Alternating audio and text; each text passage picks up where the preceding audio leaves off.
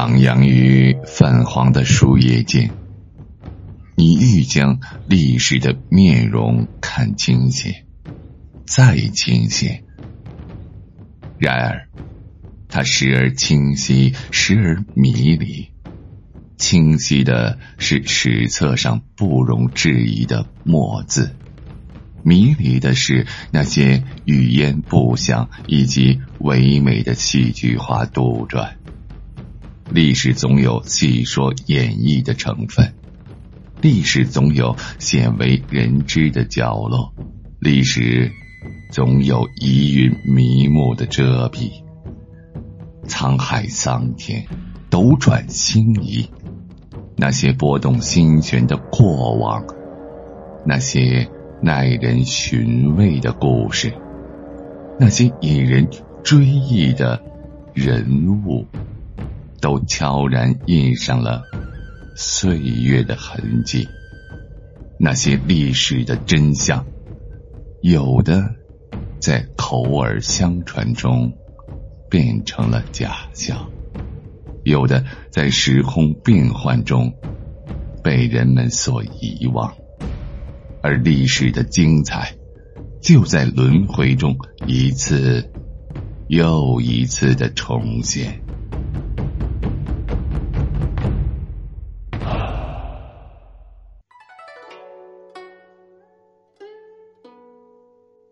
尧舜禹禅让的历史真相。中国古代中所谓的禅让制度，类似于现在的投票选举，呼声最高的候选人将接任大权，成为下一任的领导者。这与血统和身份无关，是一种和平转让权力的方法。庄子杂篇中说。非之言日出，何以天倪？孰得其久？万物皆种也，以不同形相善，使促若缓，莫得其伦。是谓天君。天君者，天倪也。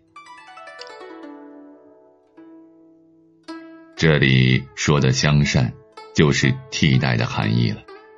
权力和平性转移以尧舜禹最为美谈。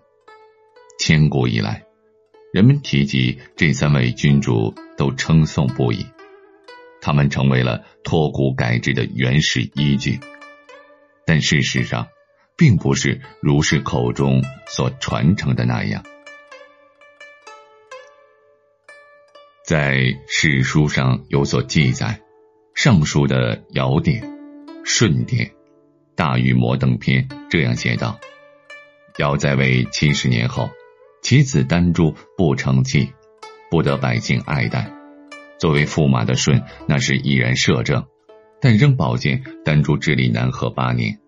直到朝臣和百姓认为丹朱不是治国之才，纷纷靠拢贤明的舜，让尧也了解到他的儿子朽木不可雕，舜才以一句。”天也，结束了丹朱的政治生涯，坐上了帝位。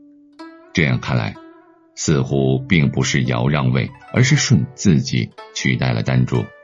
所以，法家及大成者韩非子有这样的评语：“舜逼尧，禹逼舜。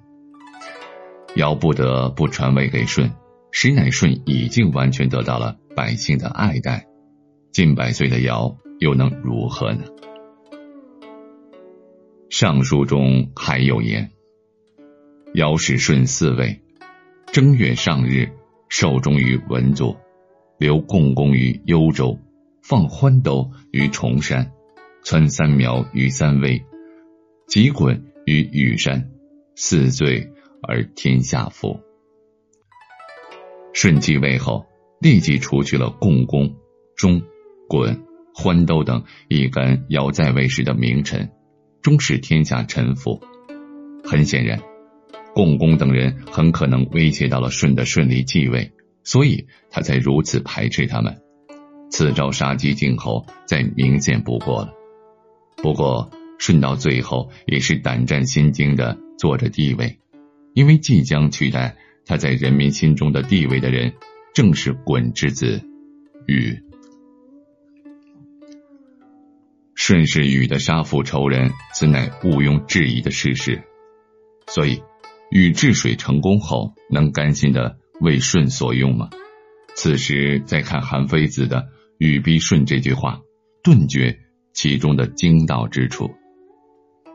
虽然史记上讲，舜南巡，不幸病死途中，但战国时魏国史书《竹书纪年》却有这样的记载。舜年迈体衰，禹逼舜南方巡查，是为放逐。舜因此死在途中，两个妃子娥皇、女婴都不在身边。舜死得如此孤独，于是便有了近代张华《博物志》中记载的凄惨结局。尧之女舜之二妃，曰襄夫人，地崩，二妃体。以涕挥烛，烛尽半。不管是《史记》的记载更符合真实历史，还是被称为野史的《竹书纪年》更贴近现实境况。总之，舜的死实则有蹊跷。今日无论如何推测，都不可能再现当时的情形。又如何知道舜传位给禹地位？是否有内幕的存在呢？其实，原始社会除了尧舜禹三人是以禅让名目传地位之外，在此之前，禅让根本就不曾存在。从轩辕皇帝开始，一直遵循着子承父位的规矩，皇帝王朝子孙世代相传，共传了七君。孔子翻遍了历史，才找到了尧舜禹三人并非子承父业的例子。于是，以天下有德者居之，教育子弟，到各国游说各色君主，提倡礼乐道统。而事实上，孔子及其弟子用了两千多年的时间，实践的一直都是即将君主化为圣人的治国正统，而非。将圣人化为君主的治国道统，儒家的道德理想从始至终都是为君主所利用。禅让在儒家的道统中是上古圣贤明智的象征，是最正确的政治举措。尧让位给舜，舜让位给禹，这无疑是道统凌驾于正统的标志。天下唯有。有德者居之，此乃孔子一生笃信的圣人治国策略，追寻的道德理想。就连吕不韦也曾以此言暗示过秦始皇的暴政即将倒台。于是有人认为，正道合一、儒家道德规范成为政治手段，才是永久的统治之道。但可惜，古老的禅让和德治。还是不幸的破灭了。是谁拨开了禅让的谎言？我们或可从魏文帝曹丕的身上得知一二。曹丕心安理得的接受傀儡汉献帝禅让地位之后，脱口而言道：“舜禹受禅，我今方之。”一句话。揭露了古代禅让背后的实质。在曹丕看来，原来天下为德者居之，实则应该改为天下为权者居之。谁的实力足够强，谁的地位足够稳，谁就可以登上帝位。曹丕度古人之腹虽有偏颇，但未必不是空穴来风。看天下千百年的斗争，越是乱世，禅让的戏幕上演的便是越发的精彩。在和平性异性夺嫡的光环之下，这些禅让的神话怪圈，有许多是被历史和人们理想化了的政治谎言罢了。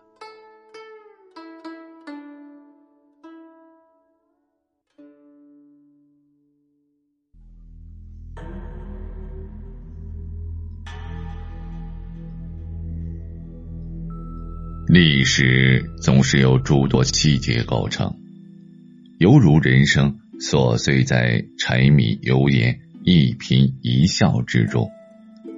传统的史学研究焦点集中于王朝更迭、社会的变迁，而我要为您讲述的却是从细微之处入手，搜寻历史的蛛丝马迹，力求见微知著，去伪存真。作为历史的放大镜、透视镜和显微镜，不但从宏观上把握历史，还要从细微之处发现历史，帮助您学习历史、增长知识。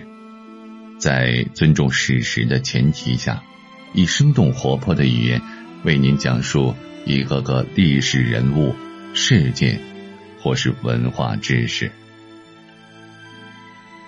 播讲人，绝唱歌，欢迎您继续收听。